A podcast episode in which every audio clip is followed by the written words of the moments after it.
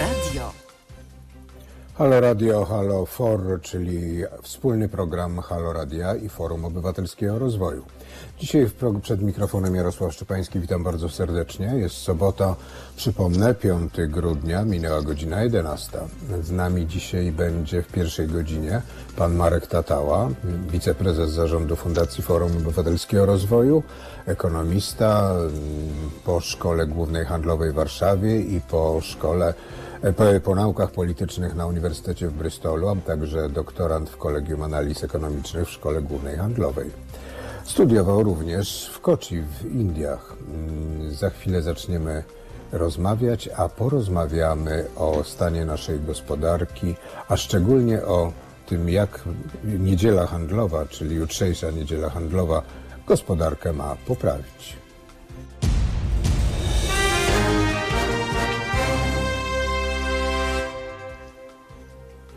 Witam serdecznie, panie Marku, jest pan z nami? Dzień dobry. Halo, halo. O, witam. Dzień dobry. Już przedstawiałem, więc nie będę ponownie przedstawiał. Marek Tatała, wiceprezes zarządu Forum Obywatelskiego Rozwoju w dzisiejszym pierwszej godzinie naszego programu. Ja, Jarosław Szczepański, i zaczniemy może od tego, że mm, rząd, parlament, e, no i prezydent wreszcie wczoraj podpisali, uchwalili, podpisali i zdaje się, że opublikowali zgodę na to, żeby jutro była niedziela handlowa, czyli jedna niedziela handlowa w grudniu więcej.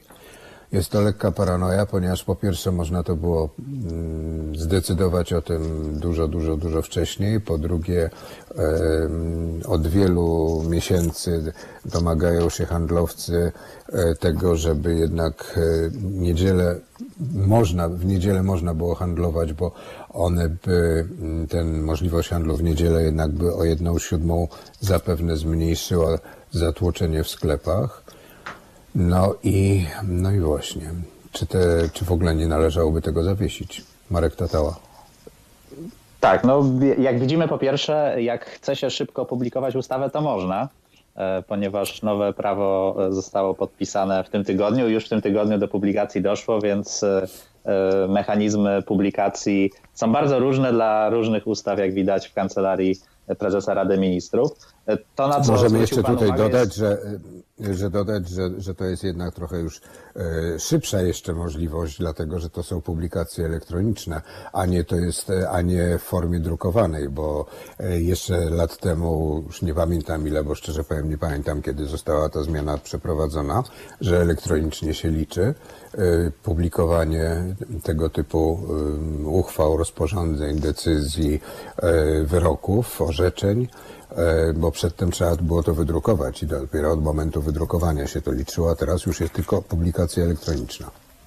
No, pomimo, pomimo tej zmiany re- rewolucji technologicznej widzimy, że pewne ustawy można szybko y, w cudzysłowie drukować, a pełne e, ustawy czy też dokumenty nazywane wyrokami Trybunału Konstytucyjnego e, nie. I myślę, że do tego ostatniego jeszcze wrócimy w drugiej części, kiedy dołączy do nas e, prawniczka. POR, Eliza Rutynowska.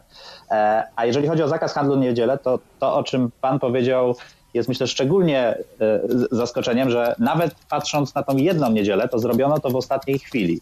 E, Czyli jednocześnie przedsiębiorcy mają teraz problem, ponieważ trzeba było w kilka dni zorganizować pracę. Być może nie wszyscy się wyrobią z tym, znaleźć pracowników, e, oświadczyć im, że jest taka możliwość pracy w niedzielę, więc jakby zaburzyło to coś, co było, wszyscy planowali, że ta niedziela będzie niehandlowa, więc zaburzyło No ale panie Marku, ale panie Marku, ale ja, ale ja tu protestuję, bo przecież można, niech pan, no niech pan przyzna, no można to było tak zrobić, żeby to dzisiaj opublikować.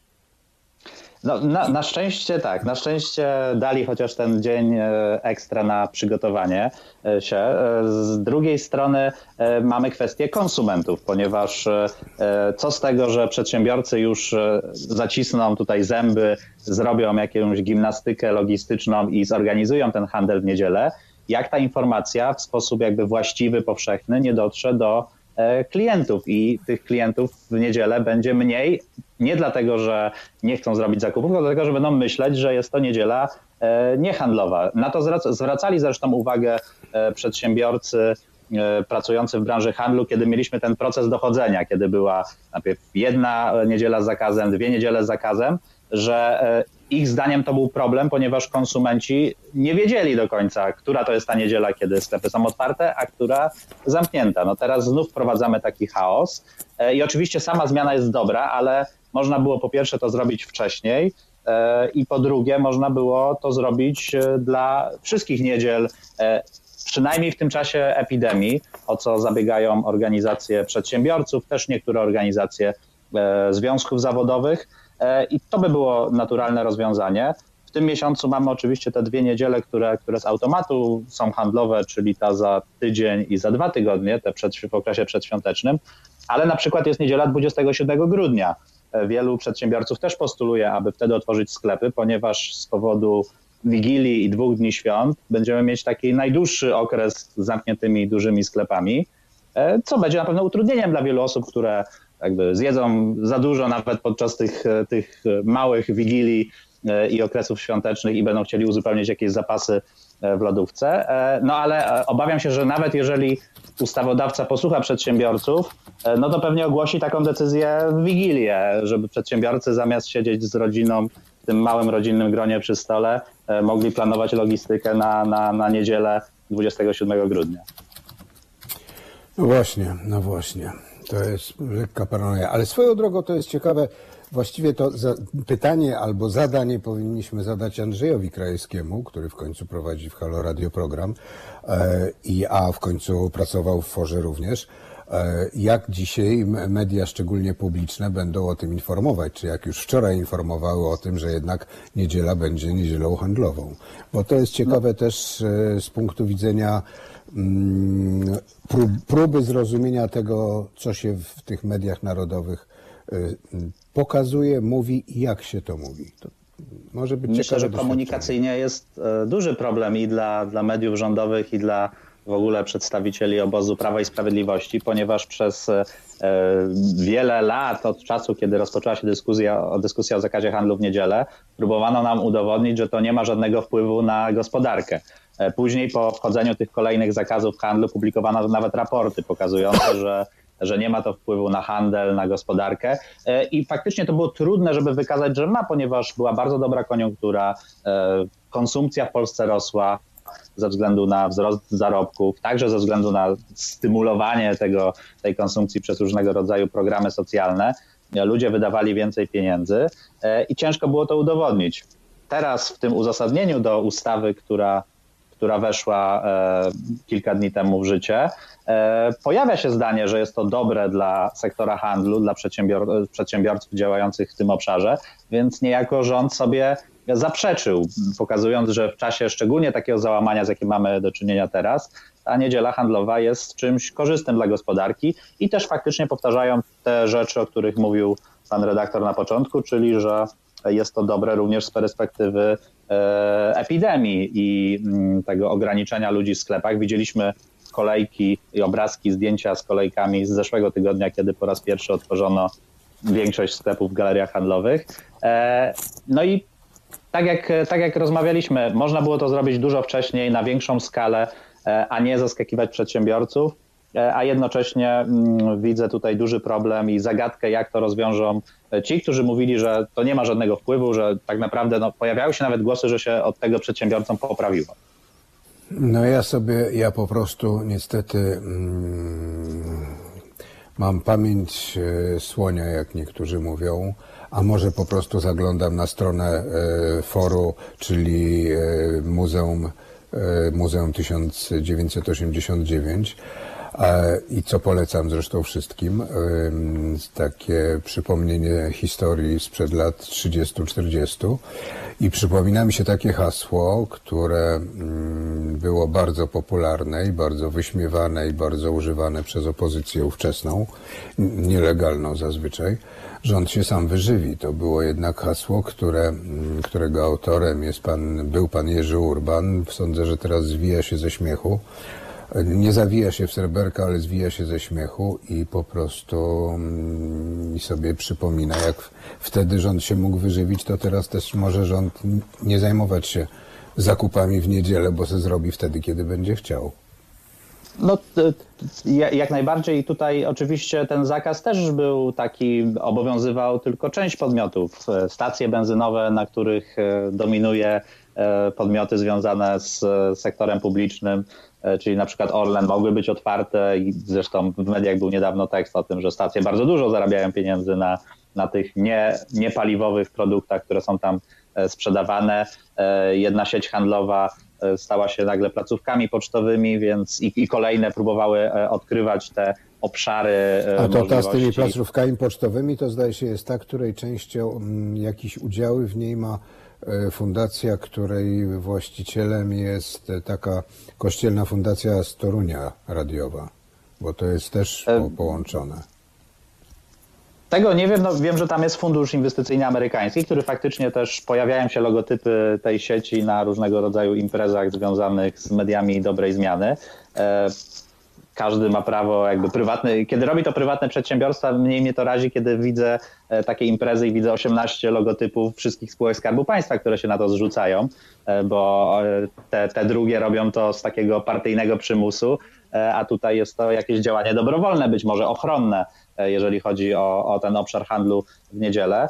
Ale ten zakaz w Polsce, on w ogóle mm, został wprowadzony, on jest często przedstawiany jako coś, co obowiązuje w Europie zachodniej taki standard cywilizacji zachodniej. Ja jeżdżąc dosyć często e, przed jeszcze COVID-19 miałem takie hobby, że w miastach, które były na tych mapkach, bo faktycznie są kraje, gdzie, gdzie jest ten zakaz, e, ale w miastach typu Bruksela, Paryż, w niedzielę specjalnie szedłem do różnego rodzaju galerii handlowych i dużych sklepów, które były tam otwarte, ponieważ są różnego rodzaju wyłączenia dla miejsc turystycznych, dla miejsc jakby takich centrów miast na przykład. E, I robiłem zdjęcia tym miejscom, pokazując, że zakaz zakazowi nierówny i można go skonstruować w inny sposób, taki mniej uciążliwy dla, e, dla konsumentów. E, A też były kraje, które od tego zakazu w ostatnich latach odchodziły. Polska tutaj poszła, nie, nie wprowadzała Budapesztu w Warszawie, na Węgrzech zakaz na chwilę wprowadzono, później się z niego wycofano.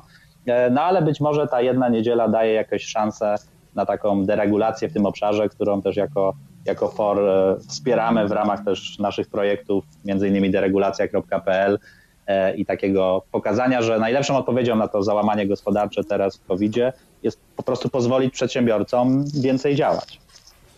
No, czyli po prostu wracamy do naszego ulubionego tematu, bo mm, ja się przyznaję do tego, że, że też to lubię, mm, ten temat, to jednak prywatyzacja tych wielkich, e, wielkich molochów państwowych, które mm, utrzymują, jak widać, utrzymują e, sklepy w niedzielę otwarte, czyli stacje paliwowe i, no i utrzymują różne przedsięwzięcia, które mm, Zjednoczona Prawica wspiera i te molochy państwowe muszą ją wspierać, bo ją popierają.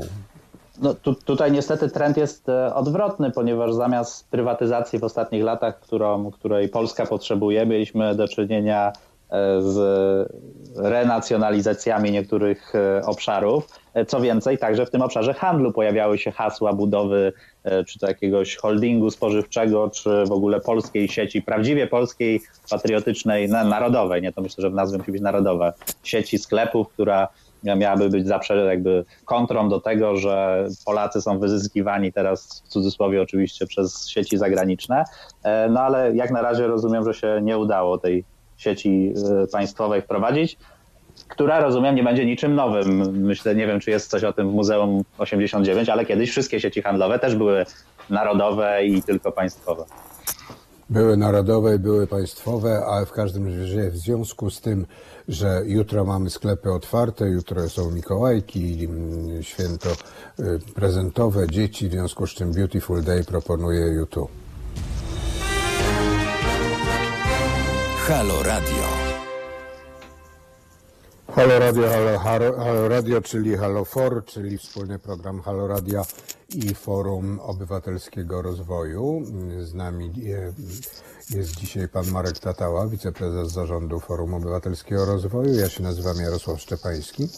Rozmawialiśmy o jutrzejszej niedzieli, czyli Mikołajkach, można rzec, zrobionych nam przez e, rząd, prezydenta, kancelarię Sejm, Senat, czyli inaczej mówiąc o uruchomieniu sklepów e, w niedzielę 6 grudnia.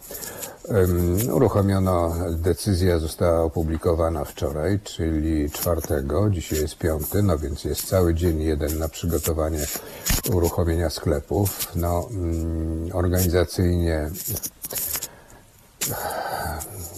nie wiem jak to skomentować. Panie Marku, to się nie da skomentować. Na, jest, to, jest to generalnie bardzo zły przykład tworzenia prawa i nie pierwszy raz, bo pamiętamy, kiedy ogłaszano na przykład Dzień Wolny 11 listopada i też dano kilka dni e, Nie, ludziom, nie, nie, nie, nie, nie. to był dzień wolny, to był dzień wolny 10 albo Dwuna- 12. Tak, tak, tak. Jakoś Z tak, okazji, dzień z okazji wcześniej 11 albo- listopada, tak, przyklejone do tego święta w ramach Tak, to była stulecia 12, 12 niepodległości. wolny, bo to była niedziela, był 11, to 12 zrobione wolne, żeby ci, co przyjadą na Marsz Niepodległości, mogli się wrócić do domu i mm, doprowadzić do stanu używalności. Więc, e, więc jest to taki model działania rządzących, zaskakiwania przedsiębiorców e, różnymi decyzjami, na które mają bardzo mało czasu e, na przygotowanie. I myślę, że dobrym przykładem tego zaskakiwania jest coś, coś e, e, o czym też e, możemy porozmawiać, czyli zmiany podatkowe, które również weszły w życie No kilka właśnie. dni przed, przed początkiem grudnia. Warto przypomnieć, że w wielu obszarach takie nowe podatki mogą wchodzić zgodnie z wyrokiem Trybunału Konstytucyjnego tylko do końca listopada, żeby wejść od 1 stycznia w ramach nowego roku podatkowego. No i tu, tutaj po raz kolejny te e, drukarki, cyfrowe drukarki rządowe zadziałały bardzo sprawnie w przeciwieństwie do problemów z drukowaniem w innych ustawach, bo również... Czyli chce pan powiedzieć, że zdążono to, zdążono to wydrukować, znaczy opublikować y, przed y, 1 grudnia? E, No, tak, tak, tak sądzę. Nie, nie, nie śledziłem procesu samego drukowania, ale wszystko przyjęto pod koniec listopada, e, więc e, stąd był też taki duży pośpiech parlamentu, żeby nad tym pracować. Sejmu, ponieważ w Senacie nie ma już takiego automatycznego, maszynki do automatycznego przyjmowania każdego pomysłu rządzących, więc tam faktycznie zwracano różnego rodzaju krytyczne uwagi co do tych projektów, które weszły e, w życie. E, No a te zmiany podatkowe teraz podatnicy mają już teraz mniej niż miesiąc, żeby się do nich e, przygotować. E, Co jak e, rozumiem sprawiło, e, też e, czytałem w prasie w tym tygodniu, że e, nagle e, oblegane są bardzo biura doradca podatkowego, bo szczególnie osoby działające w branży spółek komandytowych no, myślą teraz, co z tym zrobić i czy ich działalność w tej formie działalności jest nadal opłacalna. Być może trzeba zmienić model działalności, E, a na to wszystko dano no, tym razem dość łaskawie, bo nie jeden dzień, tylko e, aż e, 30, e, 30 dni. No, tam jest parę dni wolnych, bo jednak są święta, w Wigilię raczej niewiele, niewiele firm pracuje. W pierwszy, drugi dzień świąt Bożego Narodzenia również. 31 też nie pamiętam, żeby jakieś e, duże firmy pracowały. W związku z czym no, tych dni w e, grudniu jest e, mniej. Ale mam do Pana prośbę, ponieważ rozmawiamy między nami, między nami osobami, które cokolwiek na ten temat, to znaczy Pan bardzo dużo, ja troszkę, wyjaśnijmy, co to są te spółki komandytowe i czym one się różnią i dlaczego one są inaczej mm, potraktowane w tej chwili. Sam Pan No, y, zaczął. Przede, przede wszystkim jest to jeden z wielu modeli prowadzenia e, działalności e, gospodarczej, który, który funkcjonuje w Polsce. E, Wszyscy pewnie znaczy ba- bardziej kojarzą, bo mają też na co dzień do czynienia ze spółkami akcyjnymi, ze spółkami z ograniczoną odpowiedzialnością, z taką jednoosobową działalnością gospodarczą, więc był to jeden z modeli, który z jednej strony pozwalał jakby prowadzić działalność gospodarczą, z drugiej chronić część majątku e, osobistego, e, no ale do tej pory e, nie musia, nie, te, spółki nie płaciły podatku CIT, płaciły, płaciły inne podatki, podatki dochodowe, od jakby, które, które otrzymywali osoby, osoby w tych spółkach, a teraz no, wejdzie tak zwane coś, co możemy nazwać takim podwójnym opodatkowaniem. E, Rząd e, uspokaja, że jest to w ramach e, uszczelniania systemu i że to jest walka z oszustami podatkowymi, którzy nadużywają tego modelu prowadzenia działalności gospodarczej. Z kolei wiele organizacji przedsiębiorców pokazuje, że tak naprawdę jest to głównie uderzenie w polskie w polskie firmy, w polskie także rodzinne przedsiębiorstwa, które wykorzystywały ten model działalności i to one te wyższe podatki będą musiały zapłacić albo nie, ponieważ pamiętajmy, że każda akcja powoduje też tutaj reakcję. No i właśnie to, że wiele osób zgłasza się do doradców podatkowych, E, myślę, że jest sygnałem do tego, że jakby teraz są bodźce do tego, żeby, żeby być może zmieniać w jakiś sposób e, model e, prowadzenia działalności. To oczywiście są dodatkowe koszty, często także dodatkowe obciążenia dla administracji publicznej, bo przecież ktoś będzie musiał te firmy przerejestrowywać, zmieniać model działalności, analizować te wszystkie dokumenty. No ale państwo wprowadzając takie polityki często nie widzi tych, tych ukrytych kosztów albo ignoruje ich istnienie. E, no i e, do, dodatkowo e, pojawiały się apele o to, że nawet jeśli trzeba coś zrobić ze zmianą opodatkowania tych firm, to po pierwsze nie robi się tego w okresie największej recesji od kilkudziesięciu lat, jaką, z jaką się stykamy w Polsce. A po drugie, no nie robi się z takim zaskoczeniem, tak? Można było rozpocząć dyskusję o tego typu zmianach e, po zakończeniu pandemii, e, poczekać na, na ten czas takiej normalności i stabilności i wtedy rozmawiać, jak e, zrobić, zmienić nasz system podatkowy, a nie dorzucać kolejnych obciążeń, bo to nie jest jedyny nowy podatek, który będzie wchodził od nowego roku, kilka tygodni przed jego rozpoczęciem. No dobrze, ale to, mm, to oznacza, że po prostu państwo i budżet państwa delikatnie mówiąc, cierpi, zaczyna cierpieć e, ze z powodu zbyt dużych wydatków i zaczyna szukać na gwałt e, dodatkowych wpływów, żeby można było te wydatki, które e, są konieczne do poniesienia, ponosić. No, no, to oczywiście ten cel fiskalny jest tutaj ewidentny w, wprowadzaniu tych, tych wszystkich zmian podatkowych. Pamiętajmy, że no, podczas pandemii dużo, dużo rząd wydawał, było sporo tych programów e, pomocowych. Myślę, że kilkukrotnie już tutaj w Halo rozmawialiśmy też o ich efektywności czy faktycznie zadziałały tak, jak rząd zakładał, e, ale, ale wydawano bardzo dużo pieniędzy.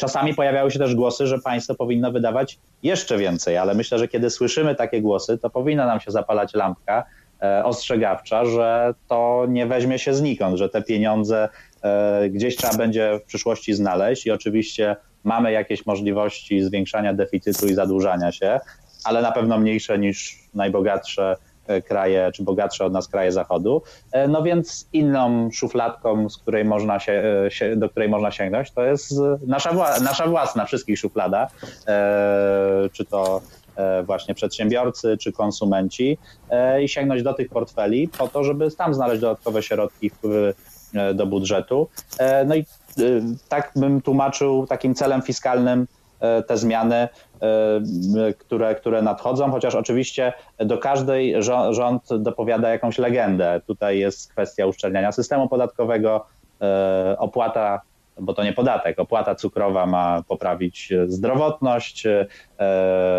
opodatkowanie dużych sieci wielkopowierzchniowych, to nie dla pieniędzy, dla budżetu, tylko żeby po prostu, żeby e, zaatakować, czy jakby e, być może trochę poprawić godność narodową w związku z tym, że wielkie koncerny zagraniczne zapłacą więcej. No i tak do każdego podatku dopowiadana jest jakaś, jakaś też historia. No dobrze, przecież to polskie firmy też mogą zakładać takie sieci, e, takie sklepy wielkopowierzchniowe i, i nic nie stoi na przeszkodzie, żeby zakładały, tylko jakoś widać nie chcą zakładać. To akurat, akurat e, z tym też jest coraz lepiej. Są, są, są też rosnące i dobrze rozwijające się sieci handlowe polskie. E, one być może nie są widoczne, nie wiem, w dużych miastach, w Warszawie, ale, ale w mniejszych miejscowościach jest, są, są też takie sieci, które, które, które są sieciami polskimi i one, i one też, i w nie też uderzają. Zazwyczaj się nazywają od, od tych, od zwierzątek, albo od płazów, albo od, e, od owadów, albo od kwiatków. Tak, i w nie też uderzają te wszystkie restrykcje, jakby dostają, dostają rykoszetem. Rząd, rządowi wygodniej jest pokazywać, że to źli, wielcy i zagraniczni, e, a e, te polski kapitał również tutaj obrywa. Oberwie przy zmianach podatkowych dotyczących spółek komandytowych. E, także na przykład taki ciekawy właśnie podatek, który, który wchodzi i myślę, że też polscy producenci na nim ucierpią, no to jest ta opłata cukrowa tak zwana. To jest podatek, który ma dotyczyć napojów, w których jest cukier i on już w kilku krajach się pojawiał w różnych wersjach, ale oczywiście w Polsce zrobiono wersję jakby najbardziej patologicznie skonstruowaną. Po pierwsze. Zna, znaczy wersję light. E, no właśnie, właśnie, właśnie na odwrót. Właśnie w wielu krajach to myślę, że tam byłaby wersja light. U nas jest oczywiście wersja, wersja hard. To po pierwsze ten podatek Aha. ma dotyczyć wszystkich rodzajów e, E, cukru, ale także słodzików, również słodzików sztucznych, ale też słodzików naturalnych, więc, więc napoje, które będą mieć faktycznie 0 gram cukru i tak będą mogły być opodatkowane, jeżeli znajdzie się tam jakiś naturalny e, słodzik. E, po drugie, wprowadzono taką stałą opłatę, to ma być 50 groszy za litr napoju, więc można sobie policzyć, o ile mogą wzrosnąć popularne napoje, z których korzystamy. E, I jest to no, opłata, która będzie widoczna. 50 groszy to nie jest, to nie jest 10 y, groszy za folię, za, za siatkę foliową, tylko już 50 groszy, które przy cenie napoju 2,50, 3, 3,50 będzie już taką widoczną różnicą. E, wprowadzono też taki próg. E, ten podatek jest do, do 5, do, jeżeli jest 5 gram na 100 ml, ale powyżej tego, tej, te, tego, tego, tej granicy E, opłata będzie już e, spadać, będzie jakby coraz mniej naliczana, więc de facto e, im bardziej słodsze napoje, tym one jakby proporcjonalnie będą mieć mniej tego podatku, a wydaje się, że powinno być na, odwrót, to znaczy jakby celem ustawodawcy, który tutaj korzysta z tych zdrowotnych argumentów, powinno być, żeby zniechęcać do tych najbardziej słodkich napojów, więc E, tutaj ponownie nie przemyślano tego modelu. W Wielkiej Brytanii, gdzie funkcjonuje ten, ten podatek, właśnie tak to działa. To znaczy im więcej cukru, tym ta opłata jest wyższa proporcjonalnie no, do ceny Marku, napoju, a nie...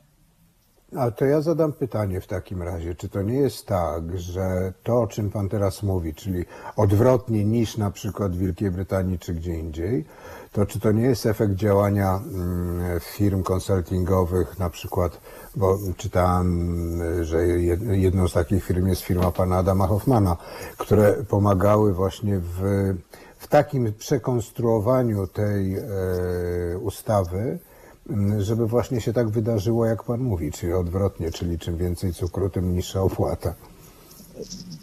Być może są tutaj jakby wpływy różnych, różnych sił nacisku na rządzących e, i, e, i, to, i to, jest, to jest generalnie problem, że w taki, w taki sposób e, powstaje prawo, ale i, i stąd być może te takie absurdalne rozwiązania, które wydają się jakby odwrotne do tego, co, co robi się w innych krajach, ale myślę, że też to, co jest tutaj ważne, to że bardzo silne były te argumenty E, prozdrowotne i tego, że to będzie wspierać e, ochronę zdrowia, ale nie ukrywajmy, że cel jest głównie fiskalny, bo gdyby e, to miałby być taki podatek, to po angielsku nazywa się sin taxes, czyli takie podatki od grzechu, podatki od rzeczy szkodliwych, tak nazywa się podatki od papierosów, alkoholu, także te podatki cukrowe, to gdyby cel nie był fiskalny, rząd zapiera się i, i, mówi, że nie, nie, tutaj nie chodzi o pieniądze, no to wtedy o równowartość tego, co ma wpłynąć z tej opłaty, można byłoby obniżyć jakieś e, inne podatki, nie? na przykład podatki dochodowe,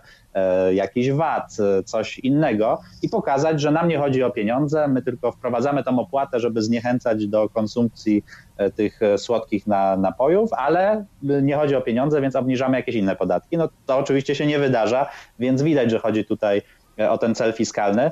Co więcej, to już par, parokrotnie podkreślaliśmy w FOR, że dość absurdalną polityką walki z cukrem jest jednocześnie wprowadzamy nowy podatek na, na, na napoje słodkie, a jednocześnie e, VAT, je, znaczy cukier jest objęty obniżoną stawką VAT, więc e, która jest wykorzystywana do takich produktów, które e, no, żywnościowych, E, leków i tego typu. Jakby standardowa stawka jest do, do innych rzeczy. E, I no, robi się dwie rzeczy zupełnie dla siebie odwrotne. Tak? Wprowadza się nowy podatek, a jednocześnie utrzymuje takie uprzywilejowane traktowanie cukru w systemie podatkowym. Więc po raz no, kolejny tak rządzący... VAT, VAT, czyli podatek od, od obrotu, od sprzedawania, kupowania, on i tak będzie płynął w jakimś stopniu zwiększonym. E, oczywiście nawet, Nie jestem, znaczy nie jestem ekspertem od, od naliczania podatku VAT, ale zdaje mi się, że to, że te produkty będą droższe, to ten VAT będzie już od finalnej ceny łącznie z tym podatkiem e, dodatkowym obliczany, więc tutaj też rządzący skorzystają e, na dodatkowym VAT-ie od słodkiego napoju. E, no ale, tak, ale tutaj to... przypomnę, że, nie, że mm, naj, największym ekspertem od obchodzenia, od interpretowania VAT-u jest właściciel jednego z instytutów podatkowych, E, twórca wprowadzania e, podatku VAT w Polsce w ogóle jest teraz bardzo mm, doradcą, doradcą Zjednoczonej Prawicy od, od wielu, wielu lat. E, no to, to, to w ogóle... Aha, tak, tak, to, tak. To, to w ogóle jakby skomplikowanie systemu VAT to jest myślę, że temat na, na osobną audycję, ale to, co warto podkreślić, to że właśnie rządzący znów wprowadzają e, kilka, kilkanaście nowych podwyżek, opłat, danin, różnie to nazywają. E, I ciągle my jakby budujemy na tej zepsutej bazie, to znaczy mamy bardzo źle skonstruowany system podatkowy i dokładamy do niego kolejne głupsze lub mądrzejsze cegiełki, ale w większości głupsze i, i bardziej szkodzące jeszcze. I taki twór jakby rośnie, tak? E, to, czego potrzebuje Polska i o czym FOR mówi od lat, to jest taka całościowa reforma podatkowa, po prostu jakby w wielu przypadkach napisanie tych przepisów od nowa i zdecydowane ich uproszczenie, szczególnie pod kątem VAT-u, gdzie mamy no, masę absurdów e, i, i takiego też e, zachęty właśnie do tego lobbingu, tak? To znaczy jedni walczą o to, żeby mieć 5%, inni żeby mieć 7%, inni żeby mieć 0%. Ale tego od pięciu lat się nie robi, tylko się dokłada właśnie te kolejne różnego rodzaju podatki, e, a często nie nazywa się tego podatkami, tylko tak jak w przypadku cukru to jest opłata, e, w przypadku e, podatków od najwyższych wynagrodzeń to się nazywało, ile dobrze pamiętam, danina solidarnościowa, więc, więc te przymiotniki tutaj i określenia dotyczące podatków są bardzo różne, ale tak naprawdę finalnie my wszyscy za to płacimy. A to dla oddechu proponuję Dire Straits.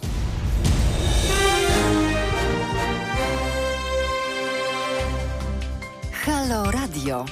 Pierwsze medium obywatelskie.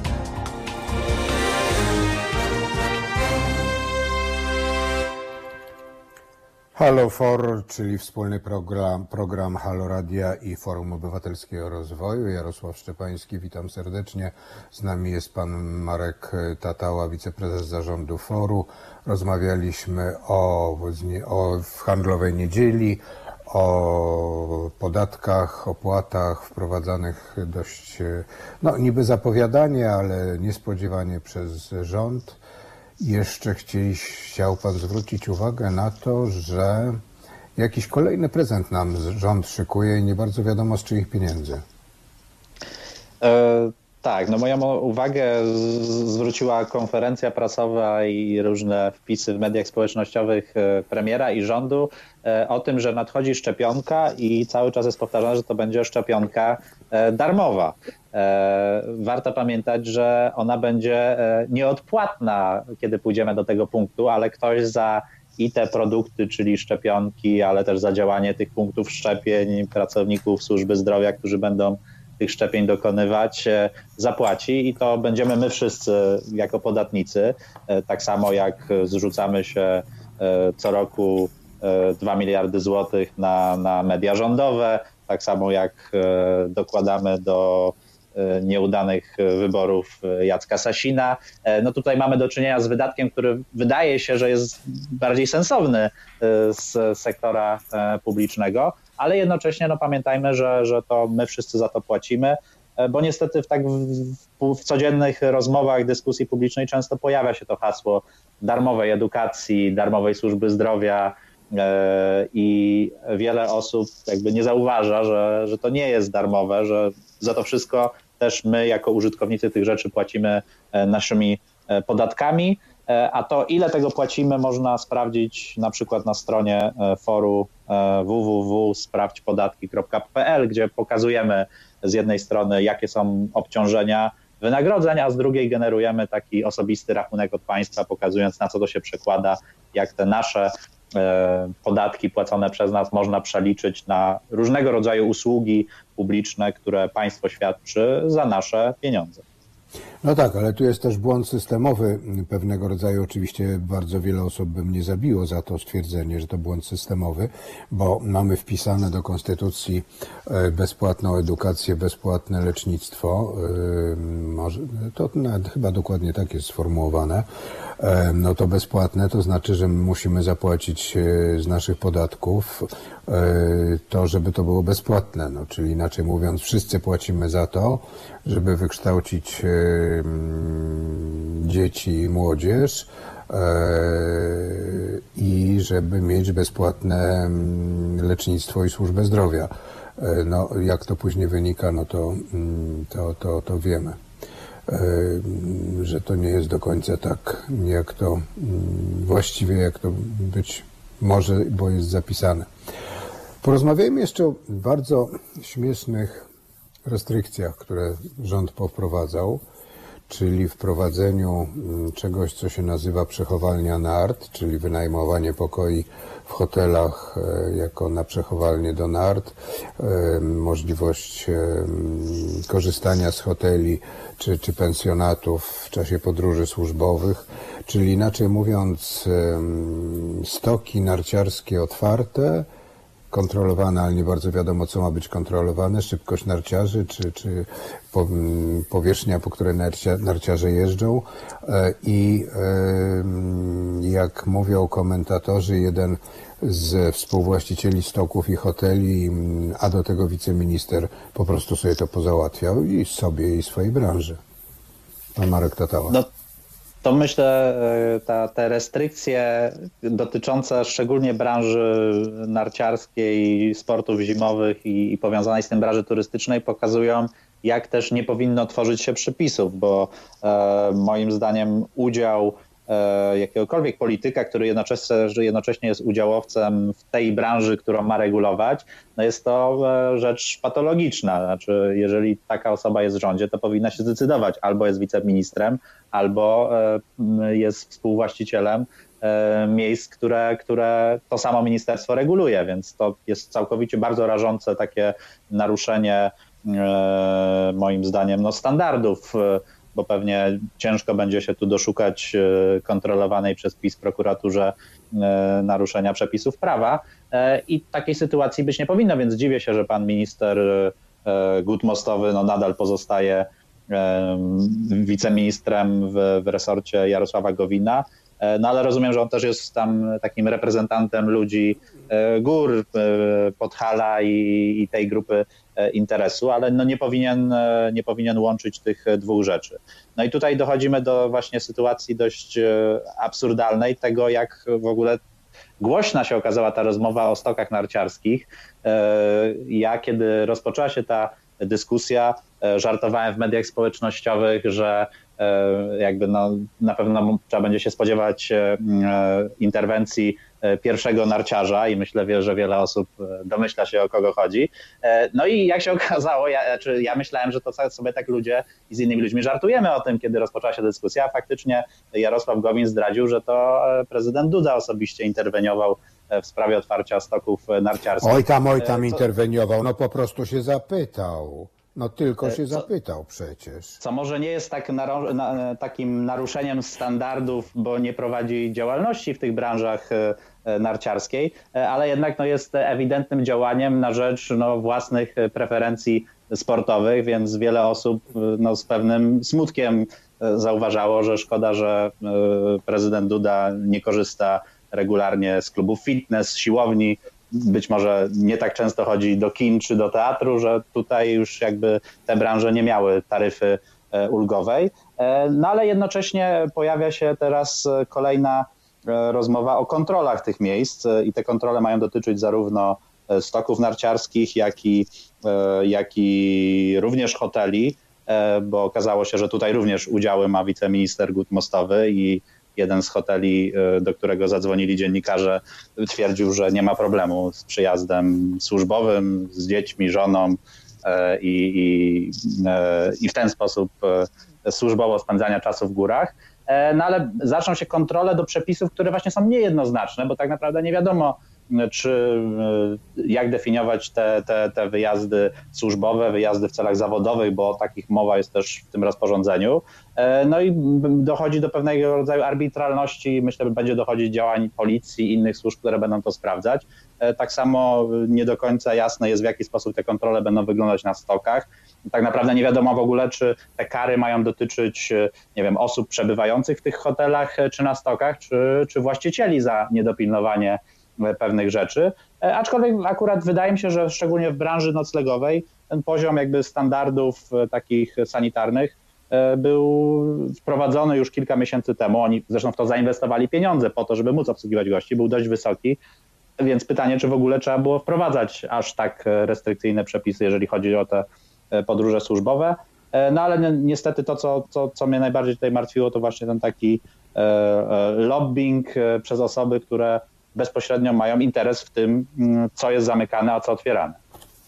No tak, ale jak się jedzie służbowo, no to jeżeli, no załóżmy, że, znaczy to jest tak, jeżeli ktoś jedzie służbowo, jest wysłany przez ministerstwo na kontrolę, no to ma jechać te służbowo sam, tak? No bo on wykonuje służbowo pracę i on ma te delegacje.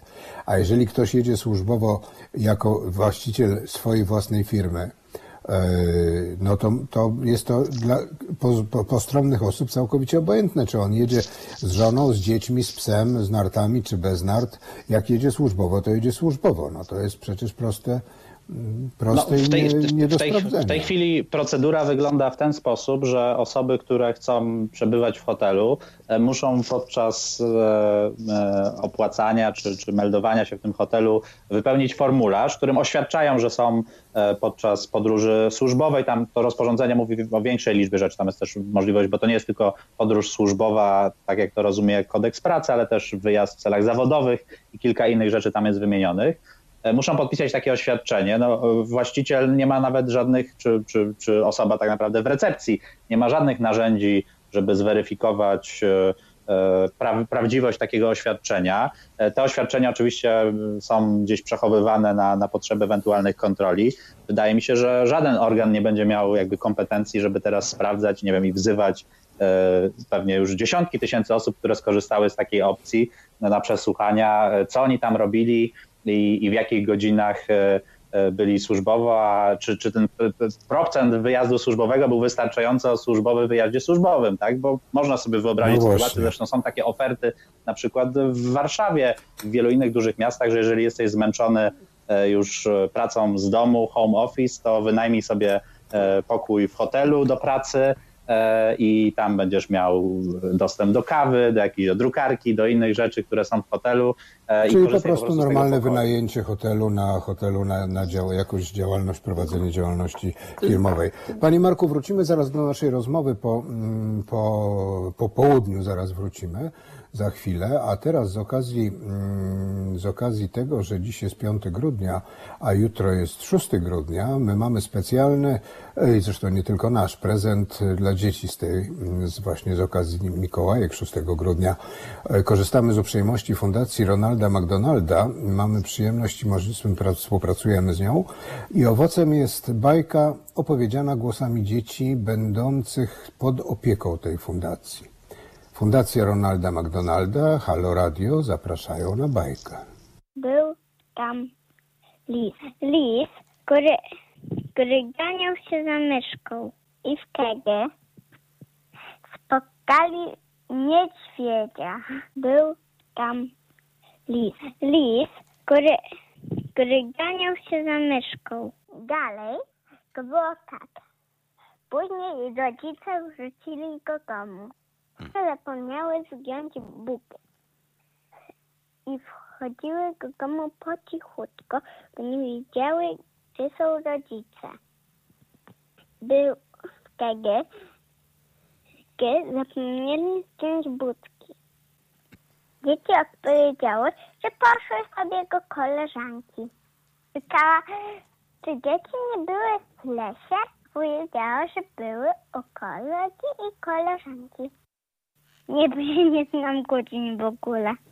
coś podejrzewać. Mama zapytała, czy na pewno, na pewno, na pewno nie byli na leśnej polanie zombiakami. Dzieci przyznały się, że w końcu były w lesie, y, do którego bały się iść i rodzice nie byli za tym, żeby, żeby tam szły. Mama zareagowała nie najlepiej, trochę się zde- zdenerwowała. Powiedziała, żeby więcej takich rzeczy nie robić, że to było bardzo nieodpowiedzialne. Mama zaproponowała, że weźmie dzieci do lasu i wszystko obejrzą i żeby przestały się bać. Dzieci się nie przyznały, że widziały grizzly. Tata zaproponował wszystkim, żeby wyjść do lasu i wszystko, i wszystko im pokazać, wyjaśnić. Po czasie jednak stwierdzili, że lepiej będzie przyznać się, że widzieli grizzly, bo tak będzie bezpieczniej. Tata zaproponował, y, żeby na wycieczkę wzięli dwa groźne i prowiant. Tata zaproponował, że wezmą dwa psy, które biegają po ogrodzie i wtedy będzie bezpieczniej. Gdy tata i mama wyszli do lasu z dziećmi, nagle były zombiaki i zaatakowały dzieci, a rodzice wtedy uciekali też. I rodzice uciekli na drzewo, a dzieci za nimi. Psy zaczęły atakować zombiaki i, i je pokonały. A wtedy psy z, z, z, tam, gdzie spieli się na to drzewo, to, to ostrzekały. Chodźcie, chodźcie. Ruf, ruf, ruf, ruf, ruf. Jest bezpiecznie, chodźcie na dół, jest bezpiecznie. Że spotkali wielkiego bałwana, który ich dziobał nosem, ale psy ich od, obroniły. Pojawiła się wielka tęcza na niebie i z niej przyszedł jednorożec, który zabrał ich do krainy cukierków. Jak zjadły dużo cukierków i, po, i spały tam jeden dzień, to zamieniły się w osły, ale jednorożec ich odczarował i poszli dalej do lasu. I później spotkali szopa pracza, który zabrał ich do tego, do zamku. I w zamku siedziała na tronie królikowa królowa i, i zwiedzili pałac, później już poszli do domu. W tym zamku było lodowato i jak zjedli troszkę babeczek, to zamienili się w halloweenową dy- dynię, a później przyszedł jednorożec i znowu ich oczarował. Żyli długo i szczęśliwie.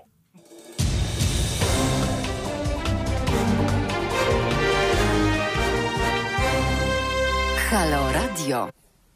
Fundacja Ronalda McDonalda i Halo Radio dziękują dzieciom za do tej pory opowiedzianą bajkę, a jej ciąg dalszy już za niecałą godzinę. Halo Radio. Halo Radio. Halo For, Halo For, czyli Halo Radio i Forum Obywatelskiego Rozwoju. E, Jest z nami pan Marek Tatała, wiceprezes zarządu FOR, ale dołączyła do nas pani e, Eliza Rutynowska, pani prawniczka, pani mecenas, aplikantka adwokacka przy Okręgowej Radzie Adwokackiej w Warszawie, prawniczka, e, o już nie będę wyczytywał, bo już kiedyś to czytałam, wszystkie te pani miejsca, w których pani studiowała, a w każdym razie najważniejsze jest to, że zajmuje, wykłada pani w ramach Tygodnia Konstytucyjnego również, organizowanego przez Stowarzyszenie imienia Hołdy, a to Tydzień Konstytucyjny będzie zdaje się od przyszłego tygodnia. Jakoś tak. Tak jest. Dzień dobry Państwu, dzień dobry Panie redaktorze um, i cześć Marku. E, tak, rzeczywiście od 10 do 17 em, grudnia rzeczywiście ruszamy z takim e, zoomowym, zoomową wersją e, Tygodnia Konstytucyjnego, więc e, tak jak właśnie się śmiejemy, być może nie będzie uśmiechniętych zdjęć e, z, z uczniami, ale będziemy mieli print screeny potwierdzające, że szerzymy em, dobrą nowinę konstytucyjną. Ale sądzę, że to już, ja już mówiłem, więc powtórzę się tylko, że sądzę, że najbardziej efektywny tydzień konstytucyjny, można powiedzieć już ponad dobrze miesiąc konstytucyjny, zorganizował Trybunał Konstytucyjny przez, kierowany przez panią e, Julię Przyłębską orzeczeniem mm, tym wydanym w sprawie, no jeszcze nieopublikowanym. Ale może wróćmy do publikacji. Właśnie, no dlaczego on jest nieopublikowany? Ono. Hmm. Chciałabym móc na to odpowiedzieć e, czysto prawniczo, ale niestety no, nie mogę, ponieważ e, jakby tutaj e, również ze względu na ostatnie oświadczenie opublikowane mm, na stronach rządowych dotyczące właśnie powodów, czy też tłumaczące, dlaczego wyrok nie został opublikowany, jest jakby tak nacechowane, tak polityczną, można powiedzieć, jest tak koniunkturalne, że ciężko tutaj w ogóle mówić o jakichkolwiek pewnych e, podstawach do, do, do, do niepublikowania tego, ponieważ takowych nie ma. E, I tutaj się nakłada kilka aspektów. E, pierwszy aspekt jest taki, że rzeczywiście, oczywiście, jako prawnicy podważamy niezależność tego Trybunału, podważamy skład, w jakim została podjęta ta decyzja dotycząca właśnie kwestii aborcyjnej. Podważamy to, że pani Pawłowicz, która zasiadała w składzie, ponieważ przypomnijmy, że pełen skład podjął tą decyzję taką, a nie inną. Um, ja tutaj konsekwentnie nie mówię o orzeczeniu właśnie dlatego, ale to tylko ze względu na już e, przyzwyczajenie do, do, do, zasad praworządności, a z tymi już nie mamy niestety do czynienia od dłuższego czasu. No, takie przyzwyczajenie się ma albo się nie ma. no właśnie, więc dlatego mówię dosyć tak um, oględnie na temat y, składu samego Trybunału obecnego.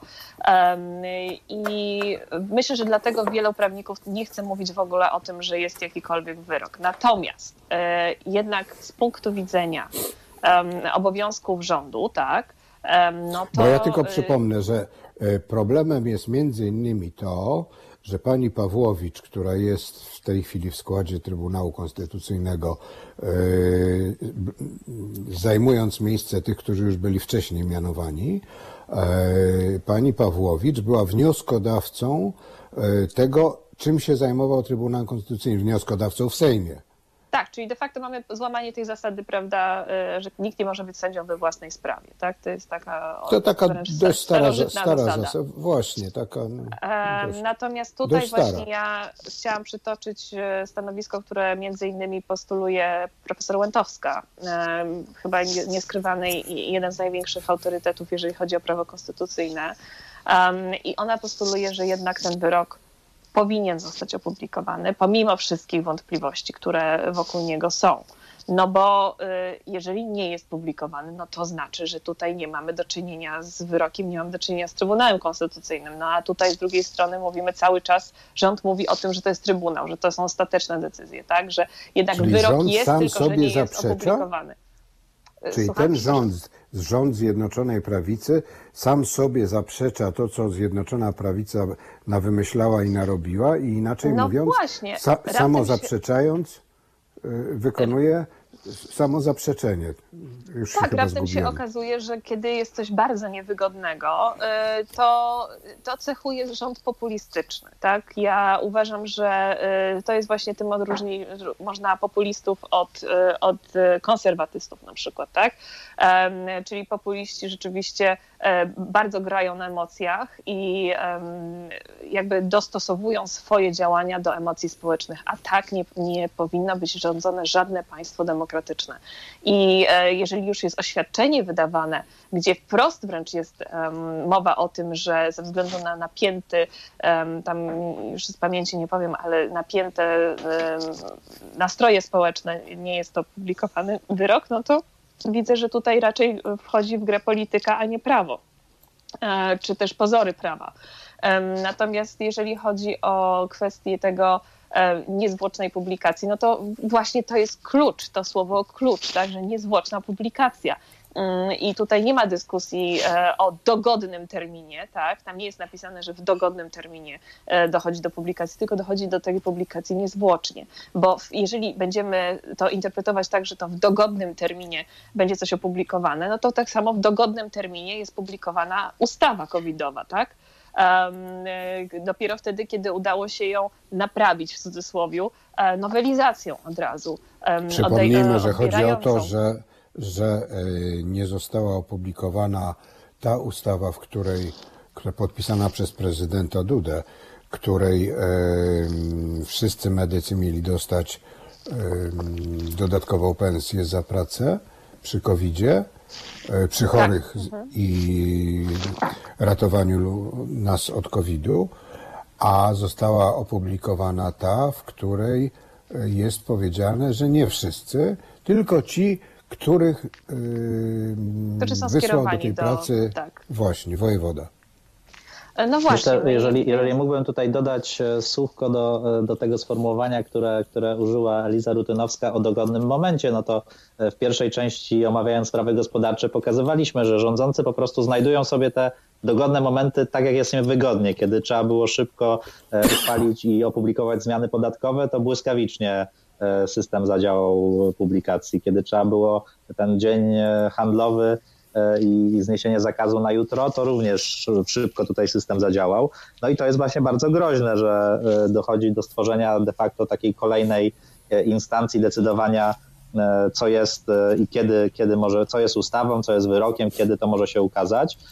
A to, co mnie najbardziej bulwersuje, to E, to też e, cały czas używanie tego argumentu, że e, czekamy na uzasadnienie i zobaczymy, jaka będzie jego treść. A co jeśli treść uzasadnienia, czy rozumiem, że obstawiam, że niestety pewnego rodzaju konsultacje, których być nie powinno, trwają na tej linii, o których pewnie się nigdy nie dowiemy, ale co jeśli ta treść jednak finalnie nie przypasuje rządzącym, że na przykład okaże się, że ona wywoła znowu jakieś protesty społeczne, to być może dojdzie do jakiejś absurdalnej sytuacji, że trzeba będzie czekać na poprawioną wersję uzasadnienia, e, więc, e, więc to jest też groźne, że rząd teraz będzie decydował, co jest e, właściwym uzasadnieniem, a co właściwym uzasadnieniem nie jest. Tak sobie pomyślałem teraz, jak pan powiedział o tym, że rząd się zastanawia nad protestami społecznymi. Zastanawiam się nad tym, czy to w tym momencie można by tak uznać w ramach teorii spiskowej dziejów, że to rząd wymusza te protesty społeczne. To znaczy albo one są, jeśli rząd y, chce, albo one nie są, jeśli rząd nie chce. I to nie ze względu na to, że policją zabroni, tylko właśnie swoimi działaniami. Myślę, że rządzący nie przewidzieli takiej reakcji. Znaczy myśleli, że w czasie koronawirusa polskie kobiety nie zauważą, co się, co się szykuje. E, I tutaj się bardzo prezes Kaczyński przeliczył. Przypominam, że e, ten, te, ta, ta decyzja. Straszny, straszny z pana, panie Marku, optymista ta decyzja Trybunału ma, miała miejsce w sytuacji, kiedy od kilku tygodni wcześniej słyszeliśmy, że e, teraz będzie taka łagodna twarz Prawa i Sprawiedliwości, piątka dla zwierząt, przyciąganie e, nowych, młodych wyborców, też takich bardziej o poglądach lewicowych, a potem e, działanie zupełnie na odwrót, które właśnie tych młodych wyprowadziło na ulicę. Jeśli miałbym obstawiać, kiedy może się coś pojawić w tym dzienniku ustaw, E, to ja bym zgadywał, że żeby jakby uniknąć ryzyka jakichś bardzo dużych protestów, takim doskonałym okresem jest ten okres właśnie świąteczny, który się zbliża, być może e, w ogóle w Wigilię taki prezent albo e, pomiędzy świętami a Nowym Rokiem, kiedy jednak zajmujemy się innymi sprawami, bo to też jest taka technika rządzących, żeby różne kontrowersyjne sprawy właśnie wrzucać na agendę w, tym, w tej końcówce roku. Pamiętam, że kiedy robiono rzeczy związane z E, innymi instytucjami, instytucjami wymiaru sprawiedliwości, to też ten okres końcówki grudnia tam był bardzo, bardzo aktywny, e, jeżeli chodzi o legislację. No i tutaj też wydaje się, że to jest taki do, dobry moment, żeby wrzucić coś kontrowersyjnego e, i, i myśleć, że większość ludzi tego w czasie świąt nie zauważy.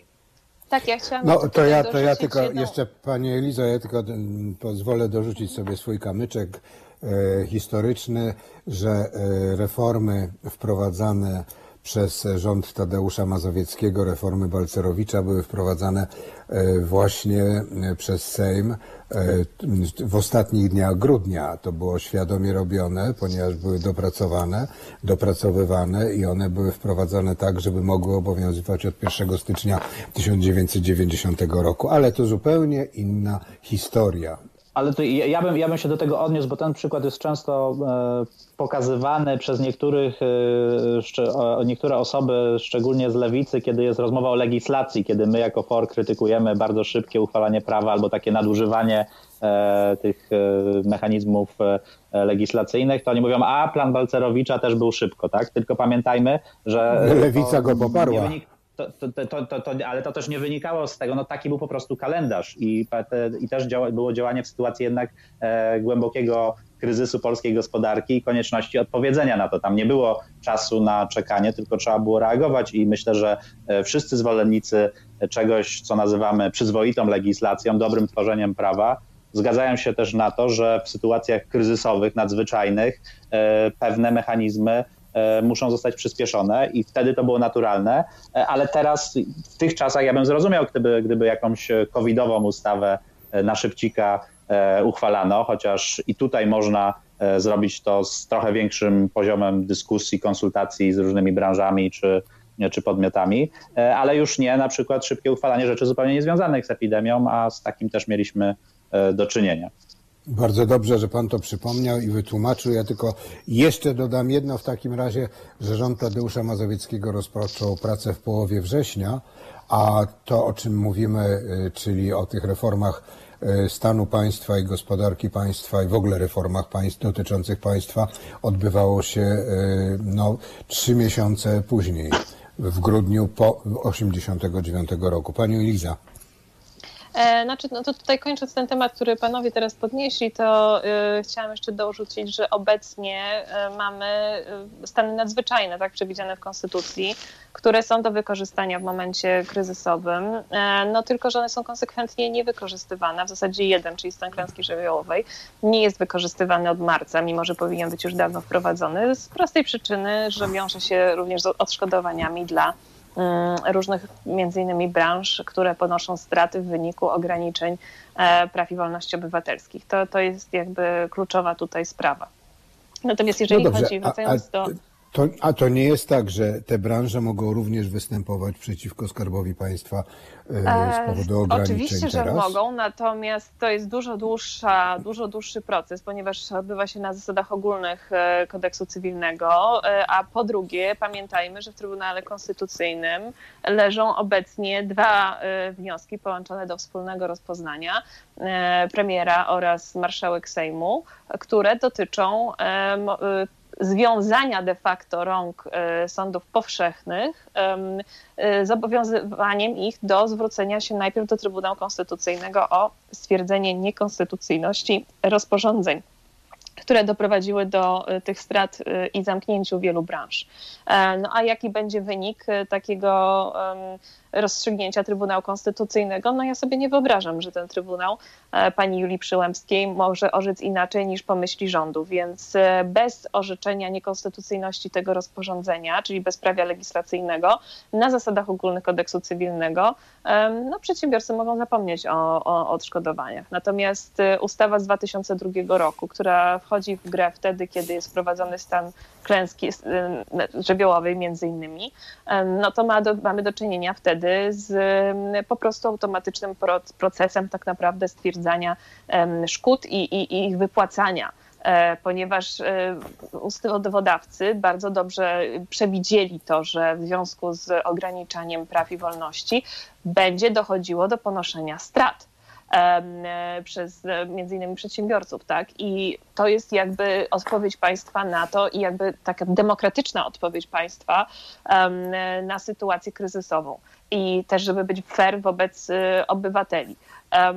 Natomiast to, co obecnie się dzieje, no to y, wprowadzane jest, tak jak wielokrotnie już mówiliśmy tutaj u Państwa na antenie, po prostu stan nadzwyczajny tylnymi drzwiami. Są, są rozwiązania wprowadzane e, żywcem wzięte niemalże z, właśnie z ustaw o, o, o stanach nadzwyczajnych przez rozporządzenia, a e, przez, no teraz e, trochę przez ustawy, ale generalnie przez rozporządzenia. I to jest absolutnie niedopuszczalne w, w w demokratycznym państwie prawa. Natomiast chciałam jeszcze jedną bardzo ważną rzecz podkreślić, jeżeli chodzi o e, kwestię e, wyroku właśnie TK, który jest nieopublikowany, mimo to, że został nieopublikowany, to trzeba pamiętać o tym, że wiele szpitali się już przestraszyło i odsyła pacjentki, które były już zapisane i były już wręcz Mówimy o wyroku aborcyjnym. Tak, o wyroku aborcyjnym. aborcję. e, który, który odsyła już te kobiety, więc e, tak naprawdę trzeba powiedzieć wprost, że rząd PiS doprowadził do e, nie wiem w jakiej liczbie, ale na pewno do wielu, wielu tragedii ludzkich już teraz, mimo że ten wyrok jest nie- nieopublikowany. I tak samo, e, oczywiście w innej skali, było w przypadku maseczek. Tak? Mieliśmy e, brak podstawy ustawowej do wprowadzenia e, obowiązku, obowiązku powszechnego noszenia maseczek, a mimo to policja nakładała e, mandaty.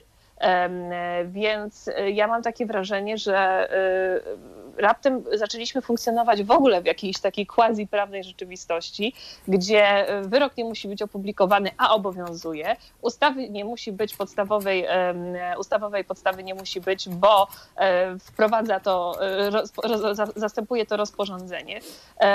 A, a ludzie mają, e, mają, muszą za to płacić, czy to metaforycznie właśnie swoim cierpieniem, czy to wręcz e, no już dosłownie dukatami, tak, za, e, jeżeli się nie odwołają do sądu.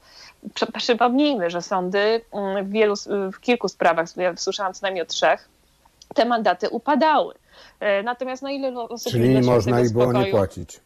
Tak, natomiast ile osób już dla świętego spokoju zapłaciło, tak? Bo, bo to trzeba być też zdeterminowanym, żeby pójść do sądu. Natomiast. Ja jeszcze mam em, taką prośbę. Wrócimy do tych mandatów i kar, bo to ja bym chciał jeszcze dołożyć kary sanepidowskie do tego pytania. Mhm. E, Może, może dla e, rozluźnienia po prostu. Halo Radio.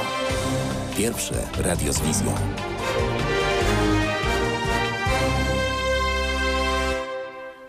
Halo For, czyli wspólny program Halo Radia i Forum Obywatelskiego Rozwoju. Jarosław Szczepański, witam. Z nami jest pan Marek Tatała, wiceprezes zarządu Foru i pani mecenas Eliza Rutynowska, prawniczka e, Forum Obywatelskiego Rozwoju.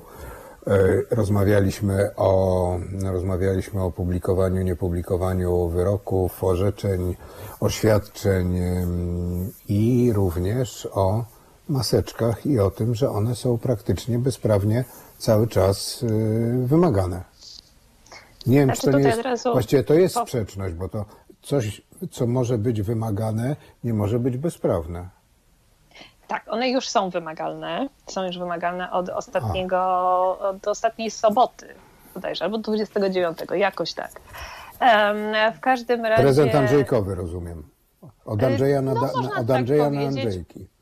Po ośmiu miesiącach trwającej pandemii e, udało się e, rządzącym opublikować ustawową podstawę do e, wprowadzenia rozporządzenia maseczkowego, skutecznego, ponieważ ja tutaj chciałam zawsze tak, jak już pan redaktor zaczął od tygodnia konstytucyjnego, to jest skorzystam z okazji i przypomnę, że rozporządzenia to jest taki, można powiedzieć, jeżeli pomyślimy o prawie jak o, meb, o, meb, o meblach z Ikei, no to rozporządzenie to będzie ta instrukcja, która nam mówi, jak, gdzie wkładać e, który, mm, który, którą śrubkę. I, e, a tak naprawdę jakby mebel jest tutaj podstawą e, ustawową.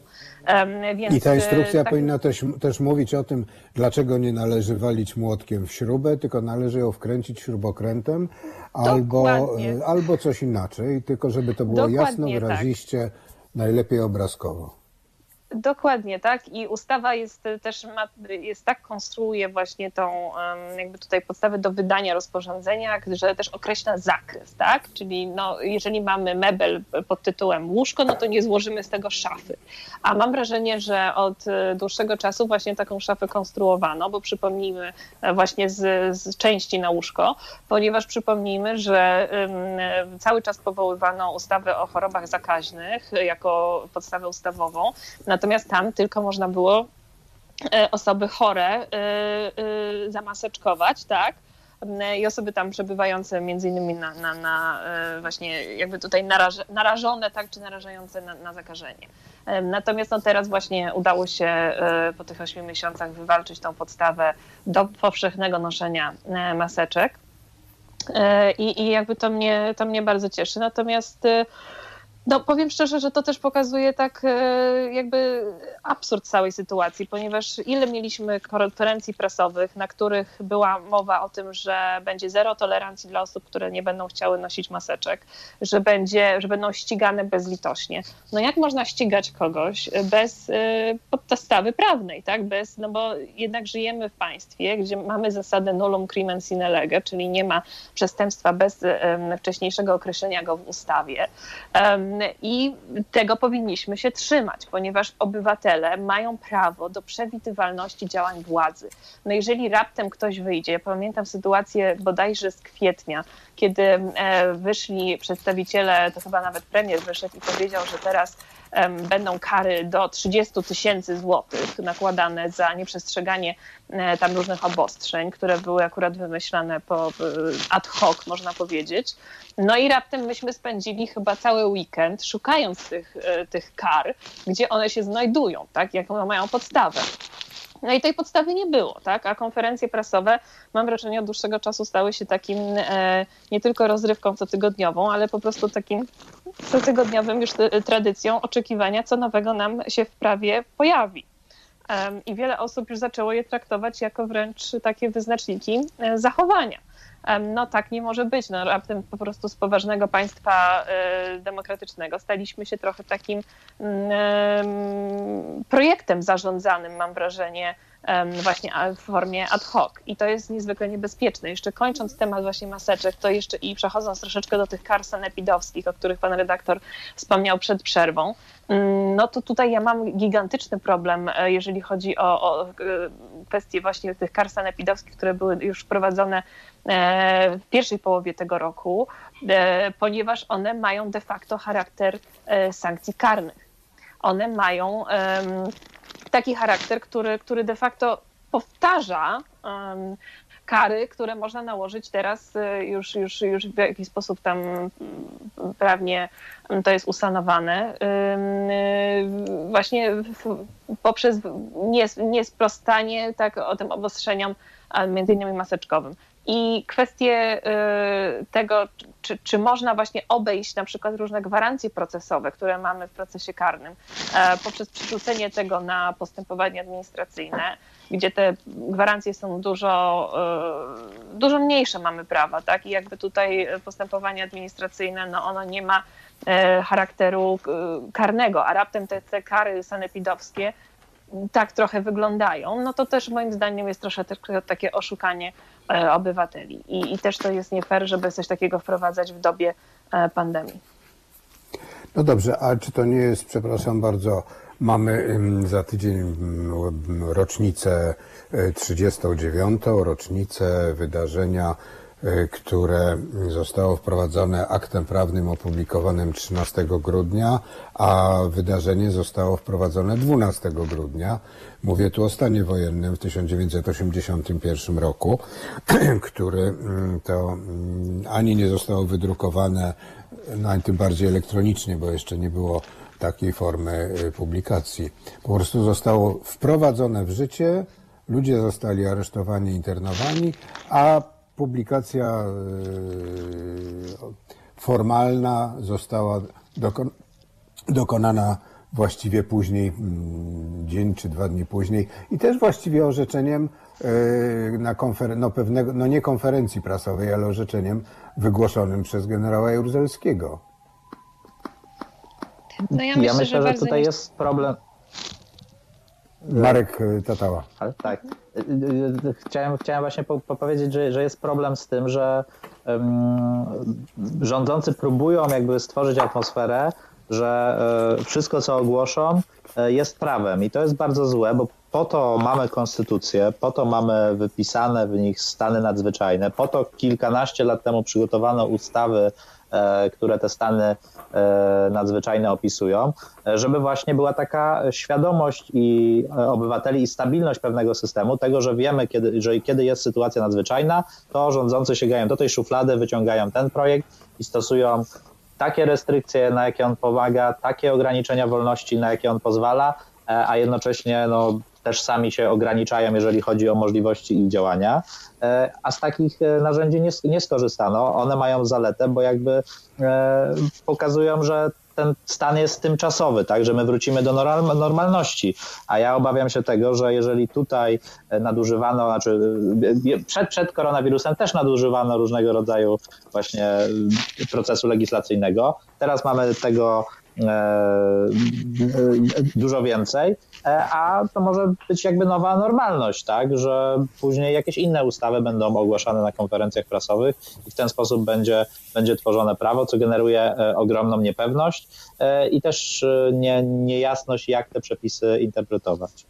A po tych pięciu latach rządów PiSu, Zjednoczonej Prawicy, właściwie mm, duża część społeczeństwa naszego może się po prostu do takiej formy przyzwyczaić i uznać ją za y, obowiązującą.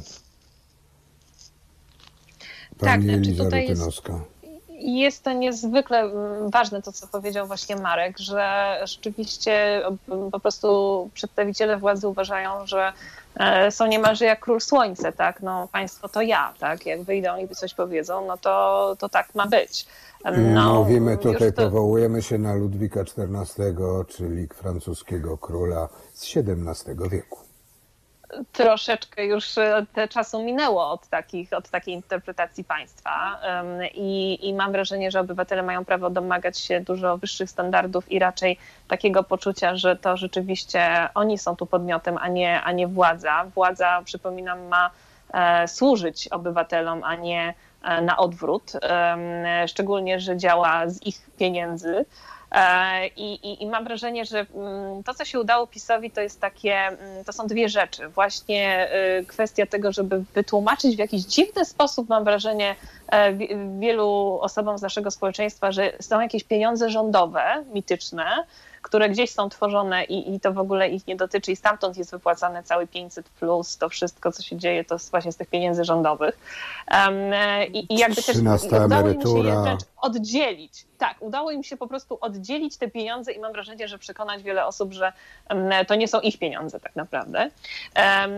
A druga rzecz, która udała się właśnie, to jest y, kwestia tego, że, że rzeczywiście to, to, ile tej, tej, ile tej legislacji jest produkowanych, to to świadczy o skuteczności rządu. Tak, że, że rząd pracuje jak takie małe, małe trybiki po prostu cały czas na, na rzecz e, państwa i mam wrażenie, że po prostu udało się odkleić um, określenie, które my staramy się tutaj, e, żeby wybrzmiało jak najgłośniej, chaos legislacyjny, od e, takiego poczucia, że jeżeli rząd robi dużo, to znaczy, że robi dobrze. A tak nie jest. Tak nie jest. Rząd powinien robić przemyślanie i na tyle, na ile musi, tak? Czyli rzeczywiście powinniśmy raczej wytłumaczyć, dlaczego minimalizm interwencji państwowej, również jeżeli chodzi o, o legislację i, i tworzenie nowego prawa, jest kluczowy też w stabilności tego prawa ponieważ im więcej tego prawa jest natworzonych, im więcej jest tych rozporządzeń naćkanych, tym bardziej nie ma tak naprawdę pewności postępowania. I to się przekłada na wszystkie sfery naszego życia, tak naprawdę. Teraz mówimy o maseczkach, bo ja już szczerze mówiąc, przyznam się otwarcie na antenie, nie pamiętam, ile było rozporządzeń dotyczących obostrzeń e, pandemicznych. I konia z rzędem temu, kto jest w stanie je wymienić. A przecież to było coś, co było najbliżej naszego życia i najbardziej na nas wpływało. Ale no to, ale prawnik, ta, prawnik to powinien wiedzieć no, prawnik to powinien wiedzieć, ja się zgadzam, tylko że w pewnym momencie y, to prawo przestało być prawem. To prawo zaczęło przypominać, ta legislacja zaczęła przypominać jakąś quasi e, prawniczą rzeczywistość, e, gdzie tak naprawdę my cały czas jako prawnicy się tylko dopytywaliśmy, no ale zaraz, no, no gdzie tutaj jest właśnie podstawa ustawowa do tego rozporządzenia? I podawano nam podstawę, która de facto nie jest podstawą. My mówiliśmy, że to nie jest podstawa ustawowa do tego rozporządzenia, a słyszeliśmy w odpowiedzi, że jest no i widzi pan, to jest e, pan redaktor, to jest znowu taka sytuacja jak z tym płaszczem, który cały czas e, przypominamy. I e, to, co chciałam jeszcze. Skądinąd z filmu Barei, nieżyjącego już niestety. Ale ta pra- to jest właśnie praworządność, to jest przestrzeganie zasad praworządności, o których pani mówi. To znaczy nie przestrzeganie zasad praworządności, nie a o to się toczy o cały bój z Unią Europejską.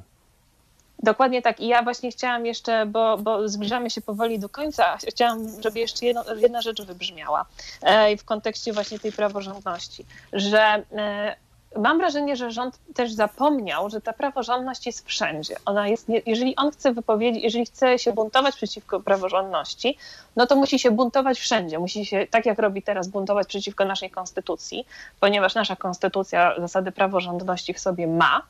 Musi się buntować teraz przeciwko Unii Europejskiej ze względu na to, że wymaga tej, e, chce wymagać tej praworządności. I będzie no tak, ale Unia Europejska.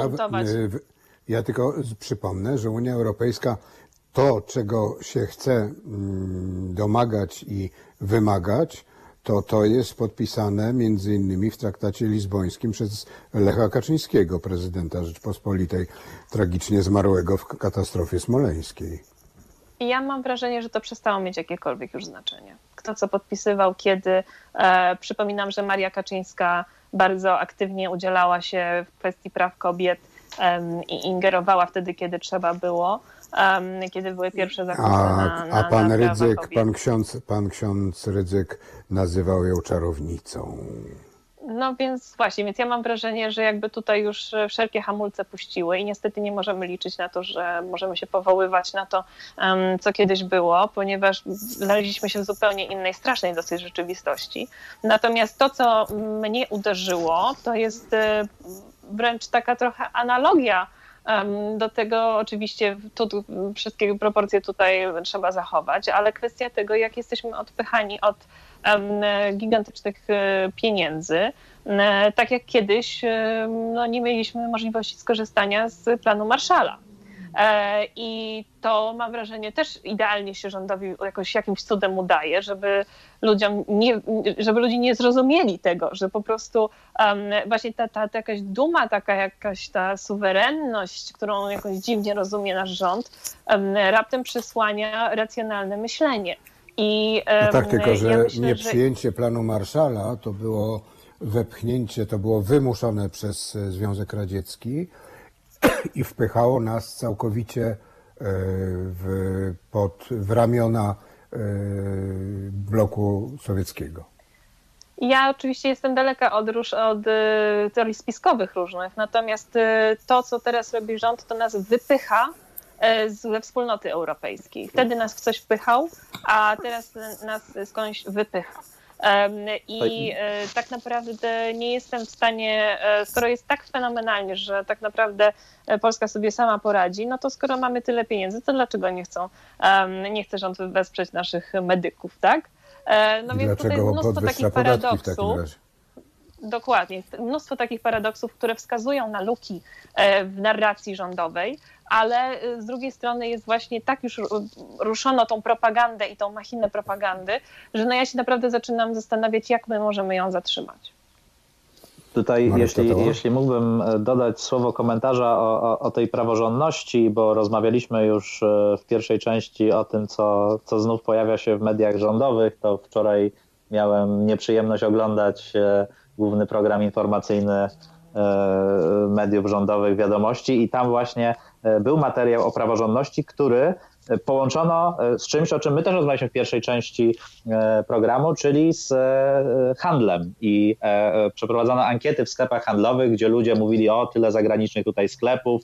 E, Później pokazano, że to jest ta wynik e, wspólnego rynku i tego rzekomego wyzysku, który zagraniczni inwestorzy tutaj e, realizują na terenie Polski dzięki wejściu do Unii Europejskiej, więc po raz kolejny powtórzono tą narrację o tym, że e, my więcej tracimy na rzekomym wyzysku przez e, kraje Unii Europejskiej e, niż na funduszach unijnych, korzyściach z obecności naszych firm na wspólnym rynku.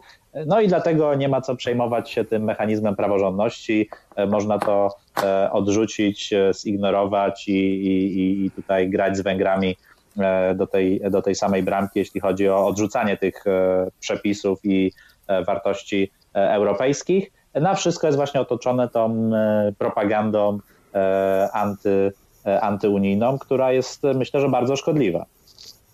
Przypomnijmy tylko na koniec może, że y, per saldo zdaje się, może się to nie zgadzać co, do grosza, ale 130 miliardów euro, euro, czyli cztery razy więcej trzeba policzyć, żeby, żeby to były złote, nawet więcej niż cztery. Jesteśmy na plusie w stosunkach z Unią Europejską niż gdybyśmy, gdybyśmy z niej tych pieniędzy nie korzystali. Z pieniędzy od Unii Tak, no to te, te korzyści są ogromne, zarówno jeżeli chodzi o fundusze unijne, ale jeszcze większe właśnie z obecności na wspólnym rynku, a nawet to, że mamy tutaj zagranicznych inwestorów, to też jest, tak jak rozmawialiśmy zresztą tydzień temu, korzyścią dla naszej gospodarki, że oni tutaj inwestują, część pieniędzy zostawiają, tworzą know-how, taką e, kulturę Miejsca korporacyjną, która potem jest wykorzystywana e, przez polskich e, pracowników i przedsiębiorców, napędzają konkurencję i to wszystko jest dobre dla naszej gospodarki, a w wiadomościach pokazywano to, e, to jako, jako coś złego. Ja jeszcze dodam w związku z tym, że, że e, zbliżamy się do końca, że to, o czym dzisiaj wiele mówiła Eliza Rutynowska, e, to już w ciągu kilku dni e, ukaże się również e, trzeci z kolei e, raport foru z cyklu raportów o praworządności w Polsce, które publikujemy po angielsku, żeby świat był świadomy tego, co się dzieje w ramach współpracy z Fundacją Friedricha Neumana i forliberty.eu i on będzie właśnie mówił o praworządności w czasach COVID-19, e, o tych różnych patologiach, które, e, które w ramach e, przepisów covidowych zostały przez rząd PiS uchwalone. I to wszyscy powinni poznać, podejrzewam. Dziękuję bardzo. Przypomnę, że słuchaliście Państwo e, Halo For, czyli wspólnego programu Halo Radia i Forum Obywatelskiego Rozwoju. Przypomnę, że gośćmi programu byli Pani Eliza Rutynowska i Marek Tatała. E, Ja się nazywam Jarosław Szczepański. Dziękuję Państwu bardzo. Przypomnę też, że dziś prezentujemy bajkę dla dzieci, opowiadaną i wymyśloną przez dzieci. Że to jest nasz specjalny i nie tylko nasz prezent dla dzieci z okazji jutrzejszego 6 grudnia, czyli Mikołajek. Kiedyś notabene to był dziadek Mróz, no ale już zostańmy przy tych Mikołajkach. Korzystając z uprzejmości Fundacji Ronalda McDonalda, z którą przy tym projekcie mamy przyjemność i możliwość współpracy, za chwilę usłyszą Państwo bajkę wymyśloną i opowiedzianą przez dzieci będące pod opieką tej fundacji. Fundacja Ronalda McDonalda i Halo Radia Radio zapraszają na bajkę.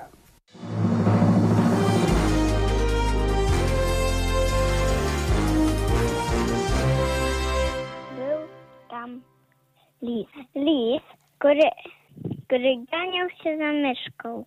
I wtedy spotkali niedźwiedzia. Był tam lis. Lis, który, który ganiał się za myszką. Dalej to było tak. Później rodzice wrzucili go domu. Zapomniały zgiąć buty i wchodziły do domu po cichutko, bo nie wiedziały, gdzie są rodzice. Był wtedy, kiedy zapomnieli zdjąć budki. Dzieci odpowiedziały, że poszły sobie do koleżanki. Pytała, czy dzieci nie były w lesie? Powiedziała, że były u kolegi i koleżanki. Nie, nie znam godzin w ogóle coś podejrzewać. Mama zapytała, czy na pewno, na pewno, na pewno nie byli na leśnej polanie zombiakami. Dzieci przyznały się, że w końcu były w lesie, y, do którego bały się iść i rodzice nie byli za tym, żeby, żeby tam szły. Mama zareagowała nie najlepiej, trochę się zde- zdenerwowała. Powiedziała, żeby więcej takich rzeczy nie robić, że to było bardzo nieodpowiedzialne. Mama zaproponowała, że weźmie dzieci do lasu i wszystko obejrzą i żeby przestały się bać. Dzieci się nie przyznały, że widziały grizzly. Tata zaproponował wszystkim, żeby wyjść do lasu i wszystko, i wszystko im pokazać, wyjaśnić. Po czasie jednak stwierdzili, że lepiej będzie przyznać się, że widzieli grizzly, bo tak będzie bezpieczniej. Tata zaproponował, y, żeby na wycieczkę wzięli dwa groźne i prowiant. Tata zaproponował, że wezmą dwa psy, które biegają po ogrodzie i wtedy będzie bezpieczniej. Gdy tata i mama wyszli do lasu z dziećmi, nagle były zombiaki zaatakowały dzieci, a rodzice wtedy uciekali też. I rodzice uciekli na drzewo, a dzieci za nimi. Psy zaczęły atakować zombiaki i, i je pokonały. A wtedy psy z, z, z, tam, gdzie spieli się na to drzewo, to, to ostrzekały. Chodźcie, chodźcie. Jest bezpiecznie, chodźcie na dół, jest bezpiecznie. że spotkali wielkiego bałwana, który ich dziobał nosem, ale psy ich od, obroniły. Pojawiła się wielka tęcza na niebie i z niej przyszedł jednorożec, który zabrał ich do krainy cukierków. Jak zjadły dużo cukierków i, po, i spały tam jeden dzień, to zamieniły się w osły, ale jednorożec ich odczarował i poszli dalej do lasu. I później spotkali szopa pracza, który zabrał ich do tego, do zamku. I w zamku siedziała na tronie królikowa królowa i, i zwiedzili pałac, później już poszli do domu. W tym zamku było lodowato i jak zjedli troszkę babeczek, to zawiedzili się w halloweenową dy- dynię, a później przyszedł jednorożec i znowu ich oczarował. Żyli długo i szczęśliwie.